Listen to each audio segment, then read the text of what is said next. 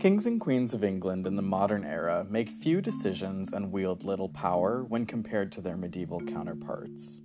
Where William the Conqueror might have set taxes, written laws, and waged wars, Queen Elizabeth II now does none of those things, as there is a parliament of elected and appointed officials who oversee them for her. It's a system known as constitutional monarchy, meaning that the monarch is limited by a written constitution, which says what powers they do and do not have. That system is in place because of the year 1688, a year of crisis in England. The throne was held by James II, a Catholic to scare all of England's Protestants, and in 1688 he had a newborn son, meaning that a Catholic dynasty could continue on indefinitely. Fearing his influence, the English Parliament wrote a letter to a Dutch prince, begging him to save them and to help get rid of James and the Catholics once and for all.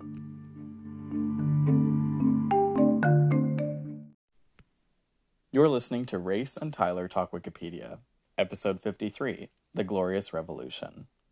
This episode is part of a series about the English Revolution. If you haven't already, start by listening to the episodes about Bloody Mary, Macbeth, the Gunpowder Plot, and the English Civil War.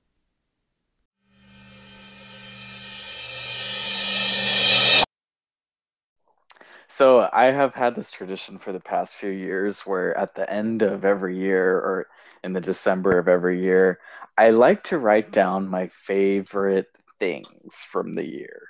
And usually that's like the media that I consumed, like movies or books or TV or whatever. Mm-hmm. But I also include other favorite things from the year just as a way of, you know, looking back on the year, reflecting on all the time that we've spent with the year and I don't know, it's a nice way to I think chronicle the seasons. Yeah. So I wanted to do the same here with our getting to know you questions. So if uh, if you agree, I think a great getting to know you series of questions for the month of December would be to talk about our favorite things throughout the year. I love that. I'm so excited to do this. So I, I think the natural first question is what are your favorite movies from 2021. And let me give a quick, quick caveat because, at least for myself, when I answer this question, it's not necessarily the movies that came out in 2021. It's anything that I consumed, consumed that, yeah, or experienced for the first time. Yeah. Um, well, I'm really glad that caveat exists because I probably saw like four movies this year, like new movies. Oh yeah, didn't, yeah. Didn't end up going to the theater hardly at all. I did see A Quiet Place Part Two in the theater, which was quite good. Um, oh, I haven't seen that yet. Yeah, it was, was that... it was good. Yeah, it was very good. Um, but yeah, other than that, I haven't seen a ton of movies in the theater. I saw In the Heights in the theater, which I also enjoyed. Um, but the oh. the the, the three movies that I'll um, list honorable mention to those ones I just listed, and then also honorable mention to Killing of a Sacred Deer that you and I have talked about a little bit. That movie rules. I it's, loved that movie. It's pretty bonkers, but really cool, yeah. and um, I think about it a lot. It's it's it's it's a cool movie. It's on Netflix, or it was recently. Probably still is. But these are the three movies. Um, oh, and um, honorable mention to V for Vendetta, which I watched for this podcast oh. just a few weeks ago. Um, but the first one is a movie called Sing Street, and oh, uh, yeah, I might have told you about this as well. Anytime I watch a good movie, I text you and say, "Hey, have you seen this?" um, so, Sing Street. It came out in 2016. Um, it's kind of uh, um, definitely flew under my radar. So I, I will say it flew under the radar. I don't know if that's um, fair to say, but came out in 2016. It's an Irish movie um, about a kid who starts a band in Dublin in the 80s, and it is very, very good. And my wife and I watched it together, and we both really liked it. Um, it was a recommendation from friend of the podcast, Matt Weiler, who has a movie podcast. I don't know if we talked about that when he came on. Um, it might not have been going at the time, but he has a really great movie podcast. Um, and he talked about it on there. And so I got curious and went and watched it, and it is very good and so that's one of my first um, recommendations or top movies of the year. The second one is a movie called The Courier, Um, I think this one also. Let me look. I think it also came out. Um, oh no, yeah, it came out in 2020, so almost this year. Um, it's got Benedict Cumberbatch and Rachel Brosnahan in it, and it's about it's a true story of a um, Cold War businessman who gets caught up in um, some espionage with Russia. And it's very good. Like I said, it's a true story, and I really enjoyed watching it. It's um, um, really inspiring and a story I'd never heard. And I'll I'll take one of those, a true story I've never heard at any time. My last movie that I saw and also didn't come out quite this year, but is fairly new, is the um, Coen Brothers film, The Ballad of Buster, Buster Scruggs. Um, really excellent movie. Loved every minute of it. Um, I'm a Western guy. I really like um, the genre of Westerns and thinking about it in different ways. And the Coens definitely thought about this. They really take the Western um, and kind of examine it and make you think about it in some different ways. And it's it's really interesting and quirky. And um, if you like the Coen brothers, you'll love this movie. Even if you don't like the Coen brothers, it's um, I wouldn't call it a departure, but it's a totally different style from any of their other movies that I've ever seen, and I would highly recommend it. For my own picks this year, I'm gonna have to say that two movies really stuck out. That's not a real word. Stood out in particular. Have you ever said stuck out before? That is stuck a weird. Out? stuck. Yeah. Oh, stuck. I was like, yeah, stuck out. yes, stuck out is not a real term. So I'm going to say two movies stood out in particular. And the first is obviously Dune, the movie about the famous novel by whatever his name is. I don't remember. And directed by, yeah, oh, Herbert something. Yeah, Frank, Frank Herbert. Herbert and directed by Denis Villeneuve, or however you say it, the Canadian guy who did the Arrival movie and mm-hmm. also the Blade Runner movie. I thought Dune was fantastic. I thought the acting was wonderful, the art direction was beautiful. I keep listening to the soundtrack over and over, and I keep looking at art from the movie. I thought it was just fantastic and a really wonderful theatrical experience that I'm I feel lucky to have seen in the theaters because well, I'm yeah, well, I'm definitely gonna go see that one in the theater because from everything you've told me and what I've seen, it needs to be seen in the theater. So I got to do that before yeah. it leaves theaters. Okay. Yeah, so fully recommend Dune. I think if you can see it in theaters before it's gone, please do. It's fantastic, but I, I really loved it. And then my other favorite movie from this year was meant exactly for me. It's the movie that came out this summer, The Green Knight. And I ah. think we possibly may do an episode on it eventually because I really liked it a lot. And it's based on a medieval text, so it would fit into our story about our series about the Middle Ages. Yeah, but the Green Knight, oh yeah, the Green Knight is based on the medieval text Sir Gawain and the Green Knight, and it's all about Sir Gawain, one of the knights of King Arthur's court, and one day, a knight that's fully green, like he's made of plants and stuff, shows up at King Arthur's court and he offers a challenge to Sir Gawain to come and face him in combat. And it's a it's a thrilling, thrilling movie, a wonderful story. I, I really liked it. You're right. That one was like made perfectly for you. A medieval British movie that's right up your street. Yeah, it's right up my alley. it's fantastic, and it looked really good. And A24 was the distributor. I mean, mm. they don't miss. So you know, those are my favorite movies for the year.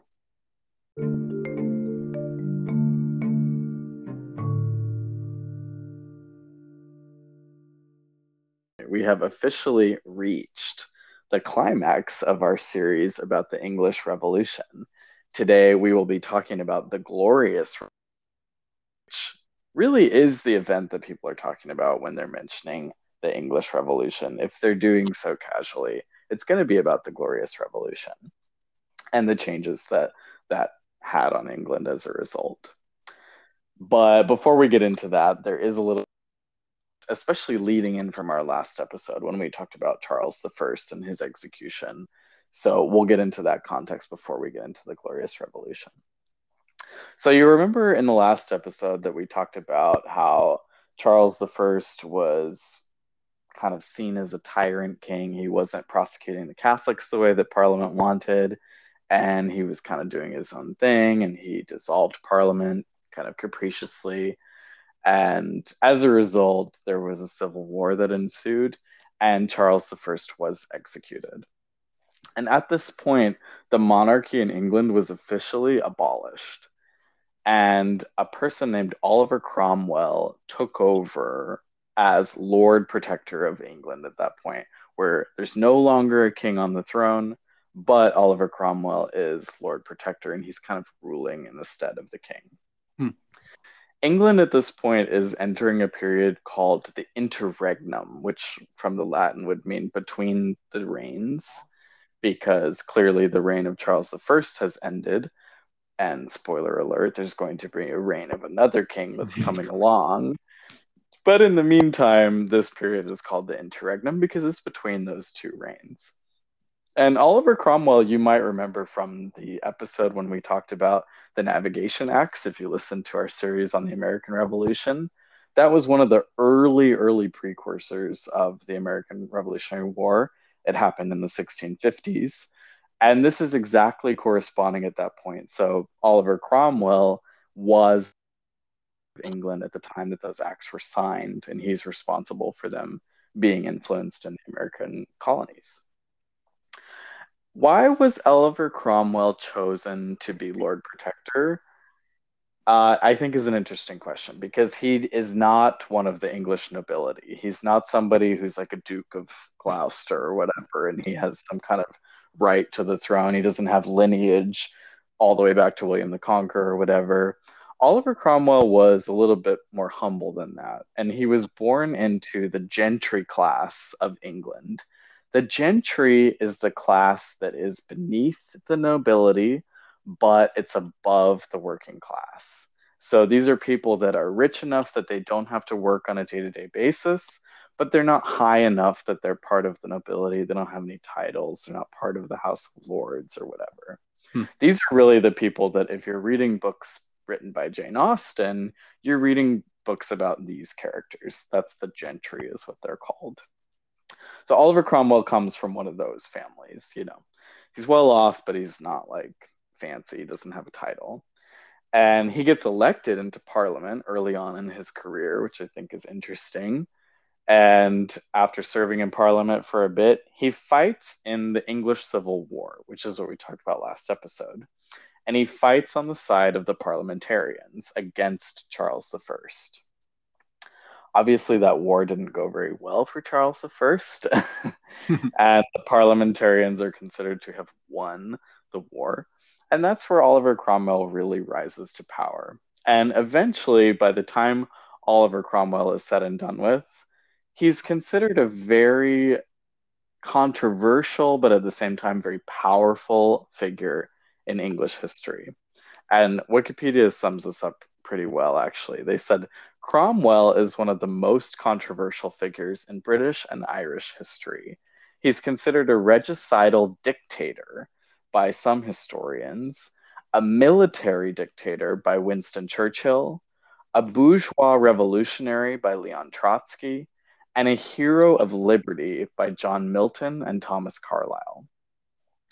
His tolerance of Protestant sects did not attend to Catholics, extend to Catholics, and the measures taken by him against Catholics, particularly in Ireland, have been characterized by some as genocidal or near genocidal.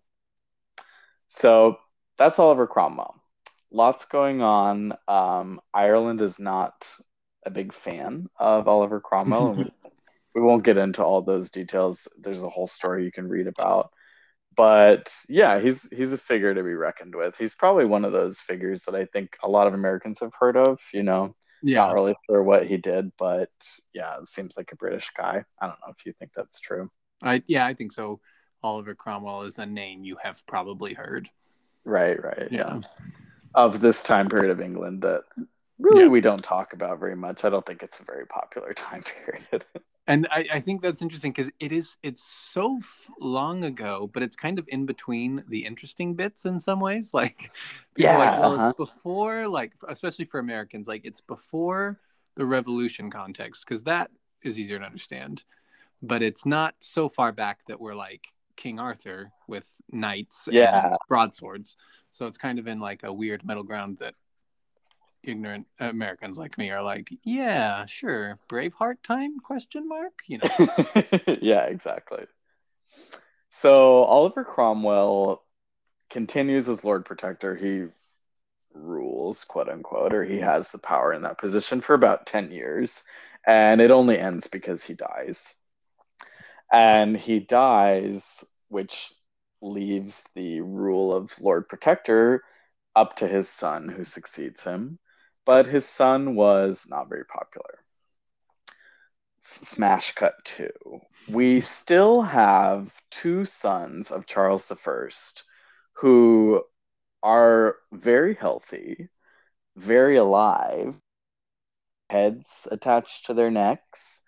And anyone who was looking at the execution of Charles I as being undue or maybe inappropriate is now seeing these two sons as very much, you know, maybe it's their right to have the throne. Yeah. So these two sons are named Charles and James. Charles was named after Charles I himself, and his son James was named after his father, who you'll remember was James I, the first of the Scottish kings that took over after Elizabeth I. Hmm. And Charles II is the name of Charles' son named Charles. He takes the throne after Oliver Cromwell dies.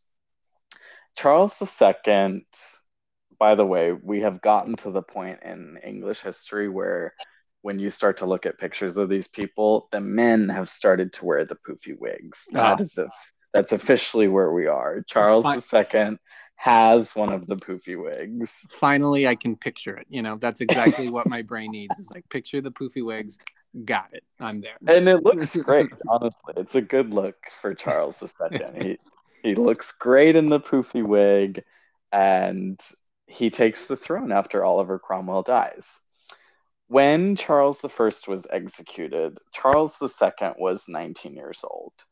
And when England got rid of Charles I, Scotland actually didn't get rid of their king. So mm. his hmm. son Charles became Charles II, King of Scotland. And he actually had an official battle on the grass with Olivia, or excuse me, with Oliver Cromwell for England. But he lost that battle. You know, the swords go together and then he loses, unfortunately. And even though he was still King of Scotland, Charles II goes to France and Spain in exile for the next nine years for the rest of Oliver Cromwell's rule. But then Oliver Cromwell dies, and his son Richard succeeds him.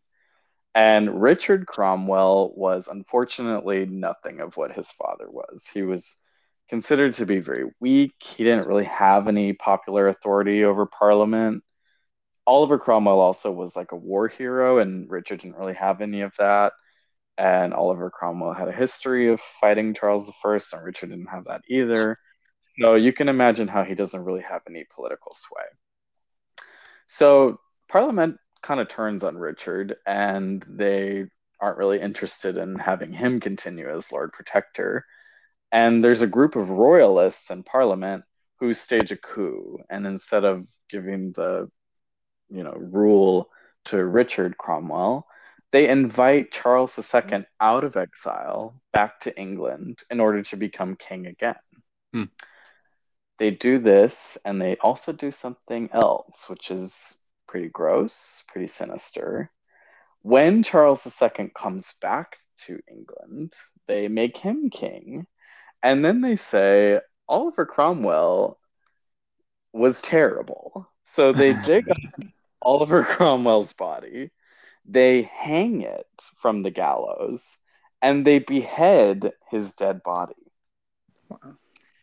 And they put it on a spike so that everybody can see it. They can say, This is what happens to men who execute our king. You get this kind of fate ended up with you. And so then there's a crazy legend that happens. The legend is that while the head was on the spike, there was a big storm that came up, and the wind blows the head from the spike onto the ground. okay. The guards, who's like watching the castle or whatever, picks up the head and he takes it and he hides it in his house. And then he keeps it for the rest of his life. And when he dies, he passes it on to his daughter. And then his daughter starts to sell it as a collector's item. And so she gives it to traveling museums and they start to put it on display and say, This is Oliver Cromwell's head from hundreds of years ago. And it is today now in the possession of Sidney Sussex College in Cambridge. Hmm. The head has made it all the way there, and you can go see it, presumably. That's a nice little story. so while Oliver Cromwell's head is being paraded throughout England to be viewed, Charles II is having a great time in court. And he has a nice reign of about 25 years. He ends up being one of the most popular English kings, and he was called the Merry Monarch because of how lively and hedonistic his court was. And Wikipedia doesn't go any into any more details there. I'm not sure what they mean by hedonistic, but I guess he had a great time, lots of good parties. There is a good quote that said Charles II was the playboy monarch, naughty but nice as well. Right. And that kind of makes sense. Yeah. Um yeah, so that's Charles II. And a quick note here actually is ever since Charles II, we've never had another Charles in, in England until Queen Elizabeth and her son, who is also named Charles. So if Queen Elizabeth ever dies, if Charles ever takes the throne, he may be oh. Charles III. We may we might have our next Charles there with Prince Charles. Okay, there you go. But who knows if Queen Elizabeth will die? Who knows if Charles will even take that name as monarch? But it's a possibility. All right. Anyways, Charles II lives a nice long life and he has this great reign. He's very popular, but he dies childless. He had 12 illegitimate children at the minimum, but he didn't have any legitimate ones. And so he dies without a clear heir to the throne.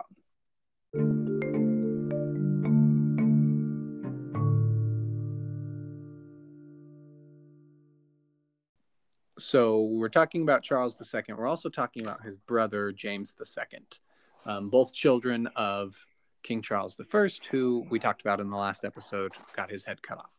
Um, so to talk about James II, um, he has the interesting honorific of the last Catholic monarch of England, Scotland, and mm. Ireland. Um, as a child, his father, Charles I, was fighting the English Revolution. Like I said, go see our last episode about that. Um, and James II, his son, was actually present at a battle called the Battle of Edge Hill and was almost captured by parliamentary forces, so the people that Oliver Cromwell was fighting for. Um, and it was actually apparently quite close. They just barely got the royal family out of there before they were captured. Um, Tyler, you also mentioned the time spent in France in exile, and James II um, did that as well. He spent a lot of time in mm. France, and we'll come back to that. It becomes important. Um, and then another interesting thing I found, sort of background information for James II, he was alive during the Great Fire of London, which is a great Wikipedia article you should go read. Um, and one of those times in history where everything was made of wood and then everything just burned on, um, lit on fire, and um, a lot of people died. But the Great mm. Fire of London is a, um, you know, significant historical event. But James II was the head of firefighting during this time. His brother, Charles II, the king, was like, "Hey, Prince, little brother, you should be head of the firefighting." And apparently, he did a good job and became very popular um, as a result in among the people because he was the guy helping to put the fires out. So that's kind of cool. Um, some things we have to know about James. Um, he converts to Catholicism, which, if you've been listening to the podcast so far, you should know is like a record scratch moment in. yeah. You're probably wondering how I got here. Yeah, that's that's exactly what we're what's happening here. And part of the answer, at least, is like I said earlier, France. He made the mistake a lot of people make. You spend a little too much time in France and you lose your head. so he he went to France and he became um, he became familiar with Catholic practice and Catholic doctrine and um, became enamored of it and converted. He took his first Catholic communion in about 1668 or so, um, 1668 or 1669, but he kept it secret for almost a decade, um, living as a secret Catholic in England, um, and outwardly he was a practicing Anglican. Um, growing fear so um, there was part of what you could summarize this wikipedia article and several others surrounding it that are just growing fears of roman catholic influence. Growing fear we talked about it last episode they, they were worried about this war roman catholic war over in the east and so they decided to pass all these laws. And um, a similar thing happens here. English parliament introduced the test act in 1673 and that meant that all like government officials military people were required to take an oath in which they said, I'm not a Catholic, and those Catholics believe crazy things, and blah, blah, blah, blah, blah. And um, then they take the um, Eucharist from a Church of England um, figure, right? Here, I'm not Catholic. Now give me that sweet, sweet Church of England, um, you know, Eucharist.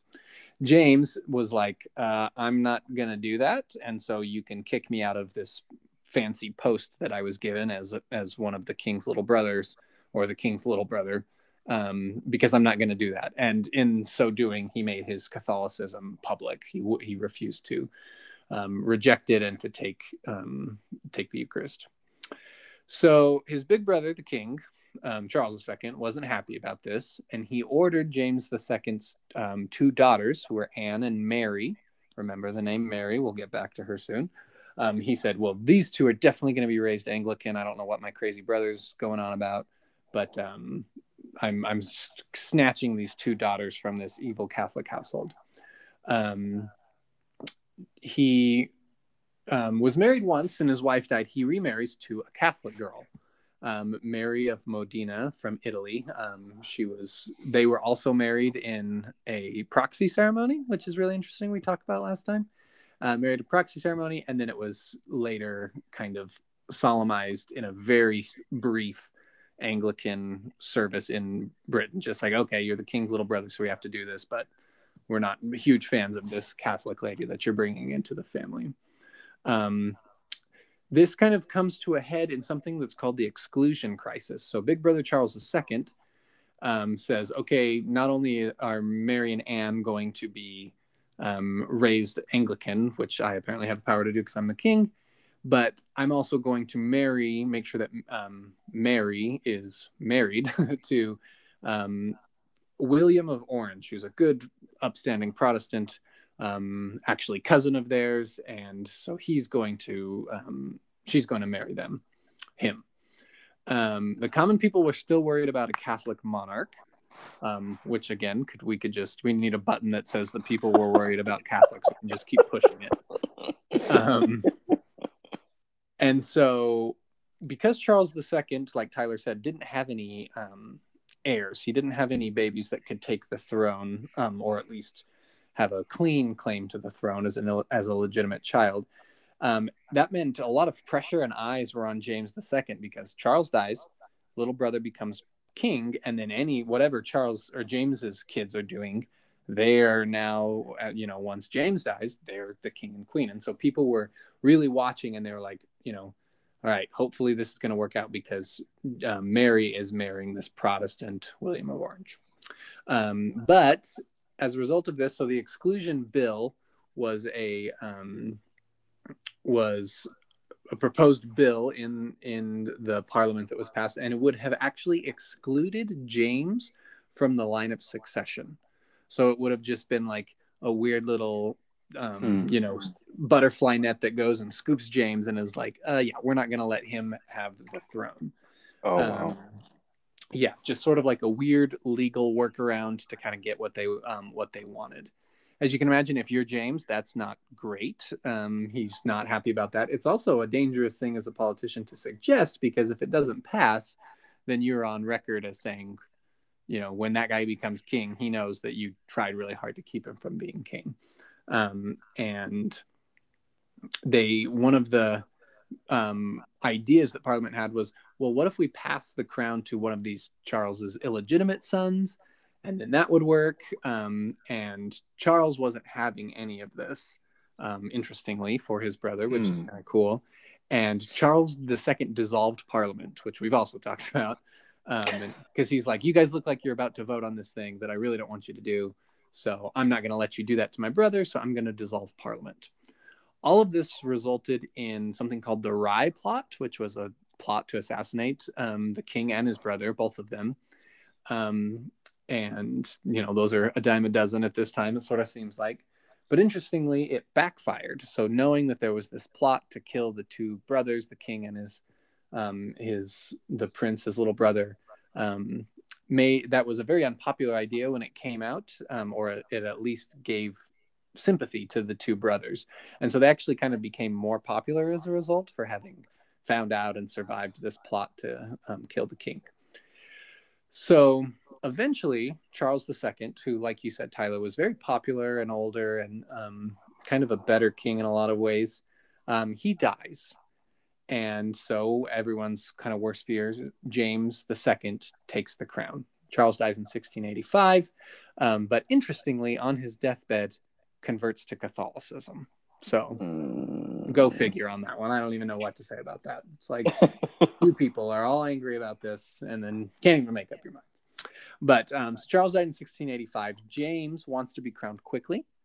Um, he, you know, wants to quell any possibility of rebellion and let's just make sure that I'm officially the king really fast. So he's crowned um, at Westminster Abbey in April of the same year. So he got it taken care of quickly. Those coronations could sometimes stretch out, and he was like, that's not going to happen.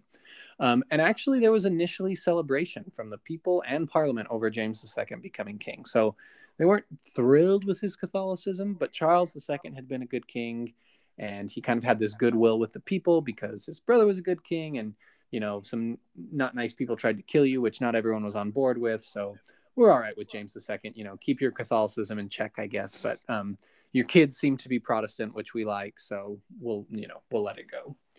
Um, how did his reign as king go? Well, immediately he was faced with two rebellions. Uh, we won't get into them. You can go read about them. They're really interesting. But basically, two people were like, "I think I can." Before anything gets too settled, swoop in here and take this king out, and and then we can have you know we won't have a catholic on the throne because push the catholic button. Um, there was one in the south of england and one in scotland and um, long story short they were both defeated but that's not a great way to start your reign out and it kind of portends um, what else might be coming for for poor james ii so of course um, I shouldn't have to say there were during his reign Catholic and Protestant tensions. Um, and interestingly, part of it came from Charles, his dead older brother, the popular king. From him, um, beyond the grave is causing problems. So in 1686, just like a year into um, James II's reign, he finds some of Charles's papers in like a lockbox in his closet. Um, he had written them in his own hand, so it was, you know, definitely his. It wasn't forged or anything, and it was him stating arguments that, um, you know, showed the benefits or the superiority of Catholicism, um, Catholicism over Protestantism, um, which is kind of a huge deal. James, the the Catholic, is like, I feel so vindicated. I'm going to publish these things. It's going to be great he published them. He actually challenged the Archbishop of Canterbury, who's like the, you know, this revered figure in, in Anglicanism. And he says, refute these arguments. Like, you know, come at me, bro. And he actually said, let me have a solid answer and in a gentlemanlike style, and it may have the effect which you so much desire of bringing me over to your church. So he's like taunting them. Um, you know, let's see, can you refute these arguments that our former king made? Um, so I think that's interesting. Like from the dust, Charles II is um, kind of causing problems. The Archbishop refused, um, as I'm not surprised to to find out. Um, he also part of the the tensions that came about during his reign was because he promoted Catholics. Um, he tried to promote toler- um, policies of religious tolerance. Tried to keep, you know, let's get some of these nasty anti-Catholic things off the book. Let's try and treat everybody a little bit more fairly. Like if a Protestant is out there causing trouble, we should probably be able to chop his head off just like we can chop off the Catholic's head. Um, which I guess goes as you know that flies as equity at the time. You know, that's at least fair, I guess. Um, he actually said this, which is striking and, and very interesting. Um, he said, Suppose there should be a law made that all black men should be imprisoned. It would be unreasonable, and we had as little reason to quarrel with other men for being of different religious opinions as for being of different complexions. Mm. So he puts forward this argument like, it would be ridiculous if we treated people because their skin was a different color. It doesn't make in the sense. 1680s. Yeah, it doesn't make any sense to treat someone the any different just because they're you know Catholic either. Um, and history would make a fool of that quote, unfortunately, in England and a lot of everywhere else, basically. Um, but interestingly, Catholics made up no more than one in 50 Englishmen at this time. So they really were quite the minority. I'd wondered as we've been talking about all of this, like, what were the ratios? And mm-hmm. I don't really know how this um, academic person who I found this from determined that. And I don't know how that would if that would have changed, gone up or down, like say during the gunpowder plot or whatever. I don't know, but uh, um, no more than one in fifty at this time were Catholic, so pretty small majority. Um, he tried to pack the Parliament um, so that he could repeal anti-Catholic laws, so that he could undo all of the um, the things that we've kind of talked about, where you have to denounce the Catholic Church and and take the sacrament from an um, an Anglican priest, and he needed to pack the parliament to do that, get some of his people in there in the position. And um, that got him in trouble, as we'll see. But that's basically Charles or James the Second, um, you know, little brother to the king who dies, and everyone's real worried about what he's up to and what his kids are up to because, um, as they correctly guessed, um, once James is gone, then his kids are going to take over, and so everyone was real, real worried about this kind of at first hidden, but then later publicly um, Catholic and the last Catholic king of England.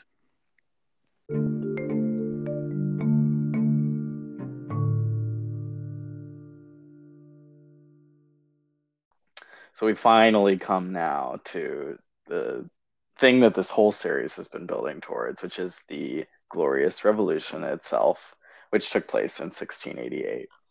And as Race explained, James at this point is not having a great run at things. Like Charles II was a really popular king. James kind of scares people off for being Catholic initially. Um, he has a couple of years where people are not really sure of what's going to happen. And he actually has some run ins with Parliament. He ends up dissolving Parliament. That's another button that we need to have on this yeah. series of the podcast is like dissolves Parliament. dissolves parliament for a hot minute. He ends up taking personal decree, which is where King is just kind of running fast and loose and everything's in his command. You know, if anything's going to happen, he's going to decide it. Huh. So it's kind of a scary moment if you're living in England, if you're super Protestant, but it's also seen as a temporary situation because James II is in his 50s he doesn't have any children besides Anne and Mary, who are both Protestant. So it kind of just seems like let the crazy Catholic do his thing until he dies, and then we'll we'll be good after that. So they thought. And then, unfortunately for James, in 1688, there are two events happen that cause immediate political crisis. Now, one of those events is something called the prosecution of the seven bishops. And instead of relaying all the details about what happened with the seven bishops, I will just tell you that it's more Catholic versus Protestant stuff. we keep coming back to this, and that's just because it's the same thing over and over again. It's like Catholics not getting along with the Protestants. So if you haven't and had enough so, of that, go read that Wikipedia page. Please go read that Wikipedia article. I've not gotten your fill yet. But yeah, so that wasn't great. And then, even more of a crisis than that was the second event, which is that James has a newborn son. At the age of 52 or something, he has a new child with his queen, and it's a son. And because he was male, the son displaces his daughters in line of mm-hmm. succession. Mary was the heir initially, she was going to take over, but because of this newborn son, Mary was now displaced and the newborn son, his name was surprise, James.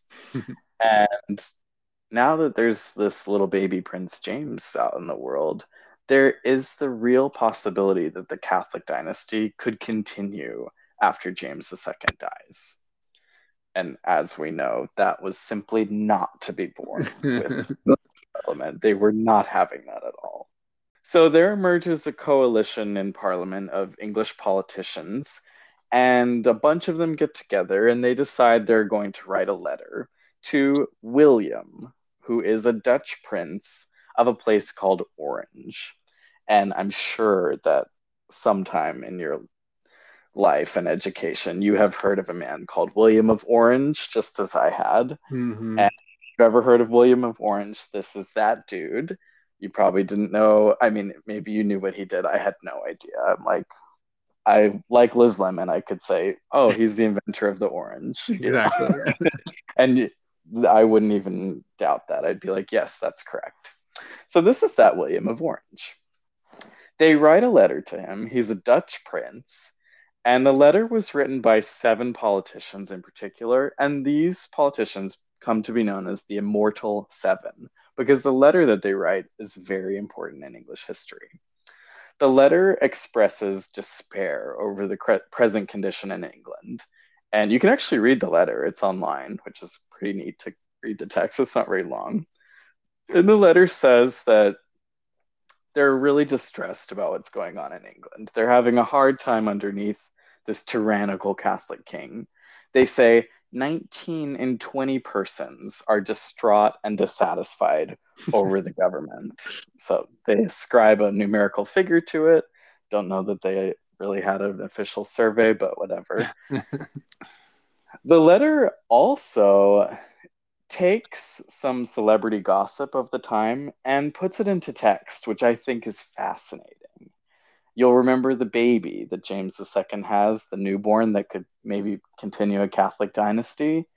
In the letter, they suggest that the baby is not really the son of James II and the Queen. So that's quite a thing to say. yeah. At the time, yes, at the time that the prince was born, immediately there started circulating rumors about this little prince. And they said, I don't think he really came out of the queen. They think that the baby was smuggled into the royal birth chambers, that the baby that the queen had was actually born stillborn, Wow. and that the baby that was smuggled in was maybe a bastard child of James II or maybe some other child altogether. Who knows? Wow. And I mean, how would you prove or disprove that in 1680? Like, just say, no, he's my son. like, you can't. It's a big episode of Maury back then, right? Like, there's no way to prove it. I think that is a frustrating thing about looking at these details. It's it's like, well, yeah, of course there was a rumor because how are you going to quell that rumor? You Yeah. know, anybody who's against you, it's now their responsibility to say that baby is not legitimate. Right. But anyone who is on your side can't really do anything about that besides say yes, it is. You You're know? Yeah, huh? fascinating though that they bring this into the text of the letter and kind of hilariously they add a little aside. They're like we've got this new prince but let me tell you what not one person in a thousand even believes the prince to be real. And they say that in the text of the letter. So they've expressed distress about the current state of england. They've suggested that the baby that's next in line to take the throne is illegitimate but the third and most critical thing that they do is they suggest that William of Orange come to England with an army, invade London, and take the throne for himself. wow. Huge deal, Yeah. right? You can, like, I can't even picture something like this happening. This would be like if Congress today, I guess, wrote to Kim Jong un and was like, "You should invade the White House. We're gonna back you up when you get here. You want a presidency? yeah. Something like that, right? I mean, Kim Jong Un is a little bit more of a malicious dictator. I don't think William of Orange had the reputation, but it's pretty close. Well, and he at least was his direct competitor. You know, somebody who was. Yes, uh, Yeah. someone someone who is interested in taking the throne. Right. Yeah. I think Holland is just across the channel from England, right? Is that where that is? It's close by. Yeah. Yeah. So they send off this letter. William of Orange gets the letter and does not miss a beat. He's like, okay, I'm interested. Yes, He gets an yeah, yes, please. He gets together an army of 14,000 men. And in November of 1688, he takes the army by the sea and lands in the southwest corner of England in Devon. Now, that's kind of interesting. Devon is the southwest corner of England, but we know from the map that London is the southeast corner. It's not in the same spot. So, to get from Devon to London, he's going to have to walk across the land. But this was a deliberate choice that William made because he lands in Devon on the southwest side of England and then he advances across England. And as he does so, in the different towns that he's visiting, he gets more and more ranks of people from the royal army who start to Mhm. join his cause. And he's able to secure 30,000 extra men just from the royal army who were interested in fighting for William. There were also even people from local little armies who joined in. I don't know much about the logistics there, if those were like little militias or whatever. But William had so many people. He actually was like, I'd prefer if you were from the royal army. So anybody who's here from the local armies, you're good. you can go home. Thanks for Wow. coming, though. You know, and he sends some people home. They have so many at this point. So, and he shows up in London. And at this point, you can tell that it's not looking good for James. But interestingly enough, James II, he clearly loses this fight. William shows up with like 50,000 men at the door, and James doesn't really have any supporters, unfortunately, even in Parliament. And he goes into exile. He does not lose his head, though. And I think that's an interesting thing to this story is that typically you would expect this monarch to be killed, and he doesn't get killed. And actually, apart from some pro Stuart revolts that were happening in Scotland and Ireland at the time after James goes into exile, apart from those kind of revolts, ever officially a clash of military armies fighting each other. There were no swords on, no one was killed. And so, what they say about this revolution is that it was done without bloodshed. And that's part of why it gets the name Glorious Revolution. Yeah. And another thing about the name Glorious Revolution is that it didn't come about that it was named two decades later. And and the people who started to call it the Glorious Revolution were Protestant preachers at the time. And you can kind of hear that in the name, that the name glorious evokes a kind of holiness that's associated with this. You know, it's a glorious, holy thing. In their minds, they're seeing this revolution as stamping out Catholicism and finally getting rid of James II. Yeah. I can't help but wonder. I mean, it's got to be the case that um, James II kept his head because William of Orange is married to his, I mean, it's his son in law. Oh, important detail as well. Yes. William of Orange is married to James II's daughter, Mary. Yeah. And that kind of, I think that's probably why this is bloodless, right? Because, like you just mentioned, it's his son in law, there's family ties. And because, spoiler alert, Mary herself is going to take the throne next. Yeah.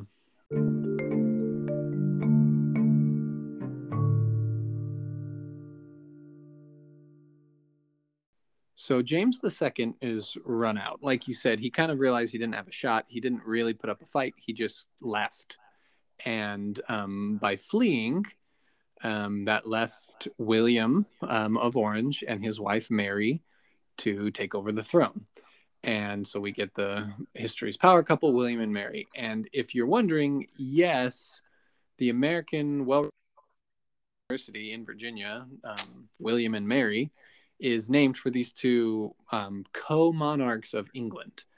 Um, One of the oldest schools in the United States, I think, right? that's right. It's the like second oldest in America, and it's the Oh. ninth in like the English-speaking world, the ninth oldest um, Wow. university. So they commissioned that university or like chartered it um, when they were on the throne and people were coming over to the New World, and they're like, "Sure, you can start a university, name it after us, go for it." Uh, and that's that's um, now William and Mary, very famous um, law school and good university. So they are now on the throne. They have kicked off um, daddy and father-in-law, and now they're in charge, which probably makes for an awkward Thanksgiving, although they obviously weren't um, actually together anymore because um, he was like, "I'm out of here." And Mary mostly deferred to William. Um, she, and uh, particularly in the lead up, she convinced him, like, I'm not in this for the politics. If you want to go do this, I'll just be supportive of you.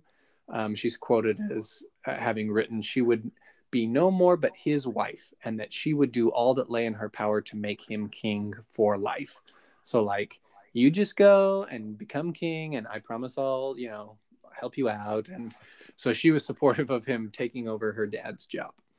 Um, they were co-reigning, which is a very unique, um, although not totally unprecedented, but it's kind of the only of its exact kind in the history of the English throne. Um, William gets, uh, you know, James runs off. William takes over, and so he um, summoned a convention parliament. Basically, hurry, you guys all get together, and that happened on January twenty second, sixteen eighty nine. And he's like, "All right, let's talk about step moving forward now that James has pieced out of here."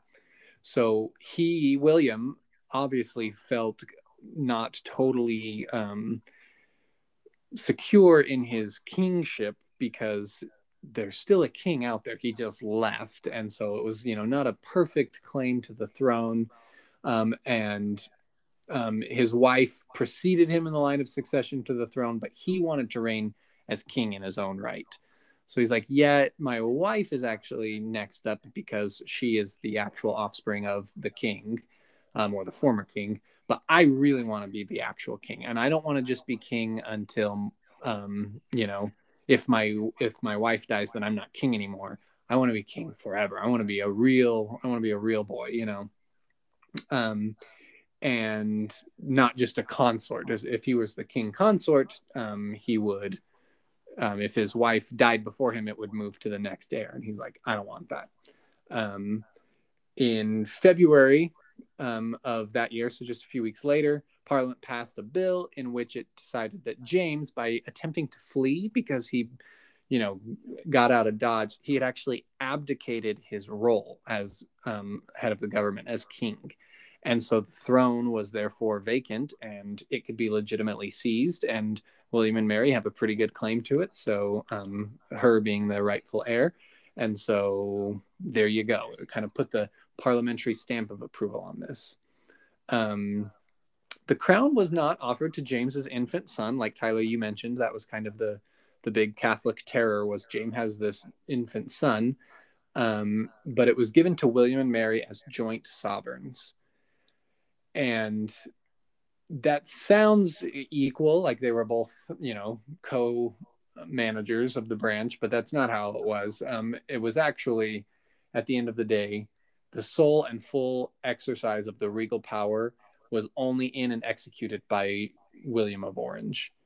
Um, but it's done in the name of prince and princess during their joint lives. But at the end of the day, when you got down to it, um, William was actually in power. They were crowned together at Westminster Abbey in April of that year. Um, normally, the coronation is performed by the Archbishop of Canterbury, but theirs was performed by the Bishop of London so kind of second string Anglican mm. um, um, higher up, because the Archbishop did not recognize James's removal. He was not on board. Um, his name was William Sancroft, and he said, "I'm not going to do it. I don't think that James has abandoned the throne. I think we still have a king, or I'm at least not recognizing your um, your claim to it." And so um, he didn't perform it, but they found somebody else to perform it anyways.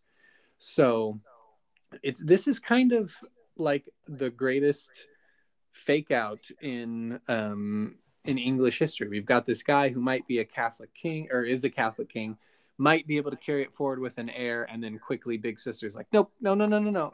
she steps in and kind of um, and kind of takes over. And so William, uh, or sorry, um, James II lived out his um, his life not as king, and his um, daughter and her husband reigned as uh, this sort of weird co um, sovereigns of England. It's super interesting that they're always referred to that way. Like Yes. William and Mary is the monarch of the time, if Yep. or whoever the successor or the predecessor. If you're looking at the line, you're gonna see one box for William and Mary, just Yeah. kind of treated two people as one. And I guess Super that was done. I mean, like we kind of read, William was in charge, but Mary was the actual heir. Like if instead of Yeah, running off, if um, or was at least an heir, if if instead of running off, James had been killed, it would have gone to either his son or to her. Um, and so she had a legitimate right to it, whereas William kind of just got it because he went and took it. And so it sort of makes sense in that sense that we always pair them together because it's like William, who sort of snuck on, but hey, there's Mary too, who was a legit blood descendant and the oldest and all of that. So maybe that's why we talk about them together. But yeah, I mean, they they're for historical fig- purposes basically one person. you can imagine how the public must have felt. I mean, I don't know, but about the idea that all of a sudden the Dutch prince is just ruling England now. Yeah. Like this, this guy has no connection whatsoever to the English throne, but he's here, you know. So I Yeah. think maybe adding his name onto that helped legitimize it a little bit. Yeah. And they probably, you know, weren't going to ask too many questions because he was a Protestant and that was the vast majority mm-hmm. of making, you know, making the vast majority of people happy. So, Right, right. So that's the Glorious Revolution, and as a result, James II gets exiled, William and Mary come in, and then as far as monarchy changes go, from this point on until Queen Elizabeth, we don't really get anything because hmm. the big change right here has just happened, which is that all of this business about James II dissolving parliament and having personal decree, that's done. You're not going to get that from an English monarchy anymore because parliament is going to be in control. And that's really what the revolution is referring to. yeah. Yeah, I mean it's it's definitely like one of the big pinpoints in history. I obviously didn't go to school in England, but you can imagine this is just sort of like, you know, oh, the Gettysburg Address or, you know, Mhm. whatever. It's just this this seminal Milestone. Exactly. Yeah. because that just, you know, that it um, was a transition. It was the end of the Catholics, like we said at the beginning of this. There's no more Catholic kings sitting on the throne or queens, and um, and yeah, now all of a sudden, instead of king doing whatever they want, we've got a parliament, and that explains sort of the weird system that you've got in England now, where the queen is the head of the government, and everybody wants to know, you know, what the princes are up to and who's going to be king when she dies, but you know the the, we've got a prime minister, we've got Tony Blair, we've got Boris Johnson, these other guys, and so that it's sort of a strange system to have a monarch Mhm. still, um, but that split kind of comes back to this moment when William and Mary um, sort of usher in the the era of the Parliament being, you know, ascendant. So, in our next episode, the last episode of our series on the English Revolution, we're going to talk about the other daughter of James II, Mary's sister, and her name was Queen Anne. And I mention this because the cool thing about Queen Anne is that there is a movie about her called The Favorite. It came out a few years ago. And so, for next episode, both Race and I are going to watch that movie in preparation. So if you're listening along to this podcast and you want to get ahead for next week, watch it with us. It's a great movie. It'll be fun to talk about, and it ties in perfectly with our story about Queen Anne.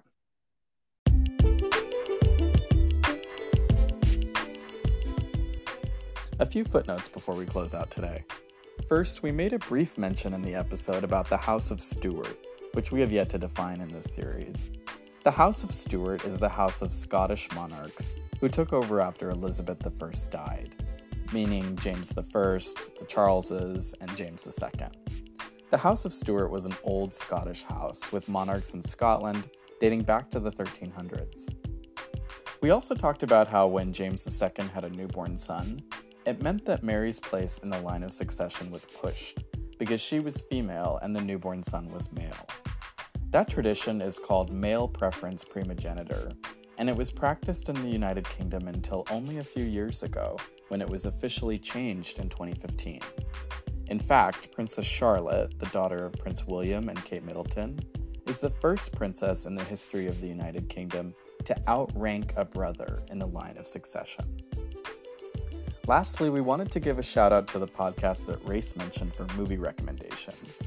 It's hosted by Matt Weiler, who was a guest on our episode about the Mandela Effect, and it's called Three Films and a Podcast. Check it out. Thanks for listening today.